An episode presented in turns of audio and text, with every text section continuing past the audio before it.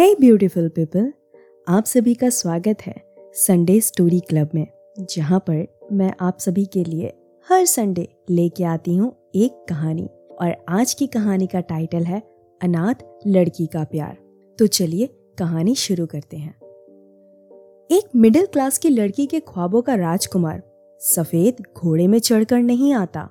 वो तो बस यूँ ही गलियों में मिल जाता है। एक अनाथ लड़की थी मैं। अनाथालय में पली बड़ी थी।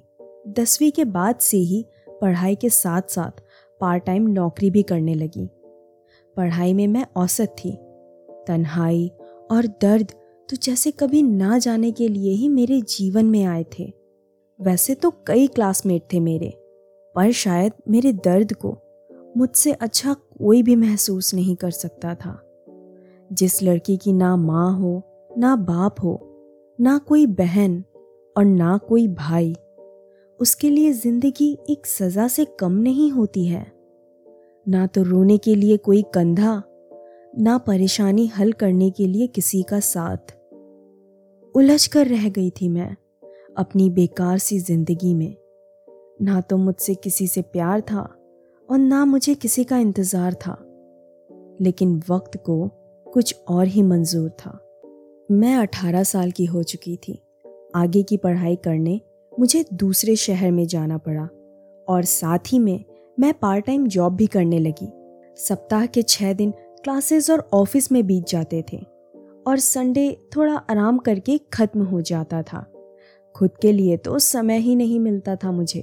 कुछ पैसे सेविंग में चले जाते थे और बाकी के पैसे ज़रूरत के सामान खरीदने और कमरे का किराया देने में ख़त्म हो जाते थे।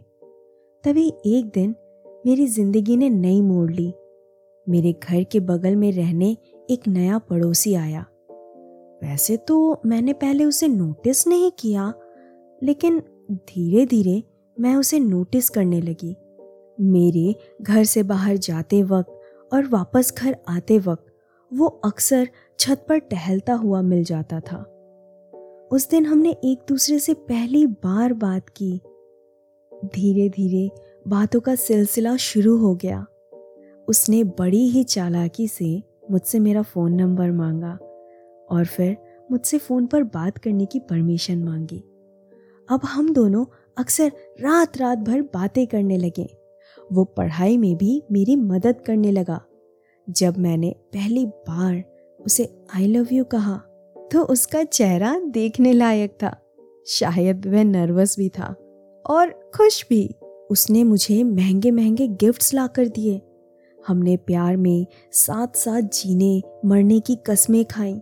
मैं बहुत खुश थी कि मेरी तन्हाई को दूर करने वाला और मेरा ख्याल रखने वाला कोई मुझे मिल गया था। मैं सपनों की दुनिया में रहने लगी और अपने आने वाले सुनहरे कल के सपने बुनने लगी।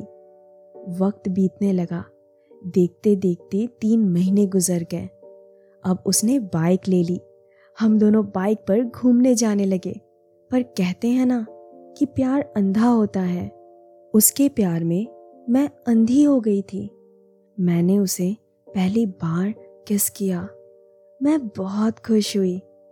एक दिन वो मुझे बाइक में बैठाकर शहर से दूर ले गया। वो मुझे ज़बरदस्ती एक होटल में ले गया। और फिर उस दिन कुछ ऐसा हुआ जिसने मेरा प्यार से भरोसा ख़त्म कर दिया और यह भी बता दिया कि एक माँ अपनी बेटी को इस दुनिया में जीने के लिए जो बातें सिखाती हैं, वो बातें कितनी ज़रूरी होती हैं।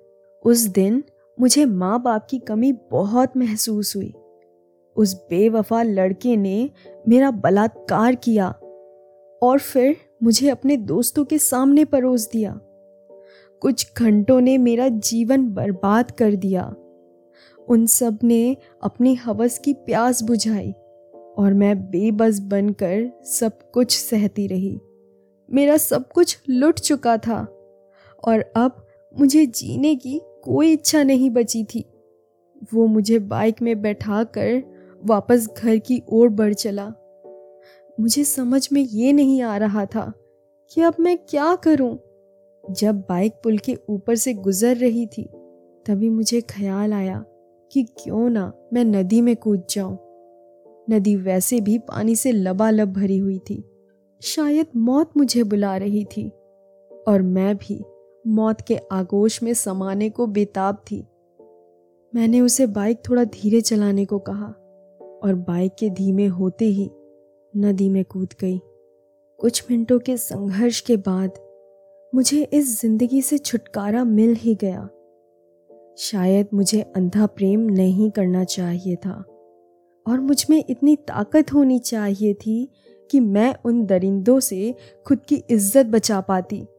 काश मेरी भी कोई माँ होती, जो ज़िंदगी के कदम कदम पर मेरा साथ देती। शायद परिवार का साथ मिलता तो मैं कोई गलत कदम नहीं उठाती। किसी का सच्चा साथ मुझे मिलता तो मैं भी आज ज़िंदा होती। या फिर गलती इस समाज की है, जिसने स्त्री को इतना कमज़ोर बना दिया है कि वो किसी से अपनी रक्षा भी नहीं कर सकती। आखिर मेरी गलती क्या थी, कि मैं अनाथ थी या मैं एक लड़की थी? तो दोस्तों, आज की कहानी बस यहीं तक थी। फ़िलहाल तो ये काल्पनिक थी। लेकिन कभी ना कभी, कहीं ना कहीं ऐसे किस्से हमें ज़रूर सुनने को मिल जाते हैं। और प्यार कोई बुरी चीज़ नहीं है। प्यार तो बहुत खूबसूरत है, लेकिन प्यार में इतना भी अंधा नहीं हो जाना चाहिए कि हम सब कुछ भूल जाएँ। प्यार कीजिए, लेकिन प्यार असली है या नकली, यह पहचानने की क्षमता रखिए। किसी को भी अपना तन मन सौंपने से पहले अच्छी तरह सोच लीजिए। गलती तो इंसानों की होती है और हम खाम खा प्यार को बदनाम करते रहते हैं। फ़िलहाल, अब मैं आपसे लेती हूँ इजाज़त। मिलती हूँ नेक्स्ट संडे को एक और कहानी के साथ। ये कहानी आपको कैसी लगी, हमें ज़रूर बताएँ। और हाँ मैं आगे भी आप लोगों के लिए बहुत ही अलग अलग जॉनर पे कहानियाँ लेके आऊँगी। कभी सस्पेंस तो कभी थ्रिलर तो कभी सोशल तो कभी कुछ लव स्टोरी तो मेरे साथ जुड़ जाइए चैनल को सब्सक्राइब फॉलो कर लीजिए और हाँ नोटिफिकेशन बेल आइकन को ज़रूर प्रेस कर दीजिए, ताकि जब भी मैं आपके लिए कोई नई कहानी लाऊं तो उसका नोटिफिकेशन आपको मिल जाए। सो संडे स्टोरी क्लब को सुनने के लिए थैंक यू मिलती हूँ मैं आपसे नेक्स्ट शो में।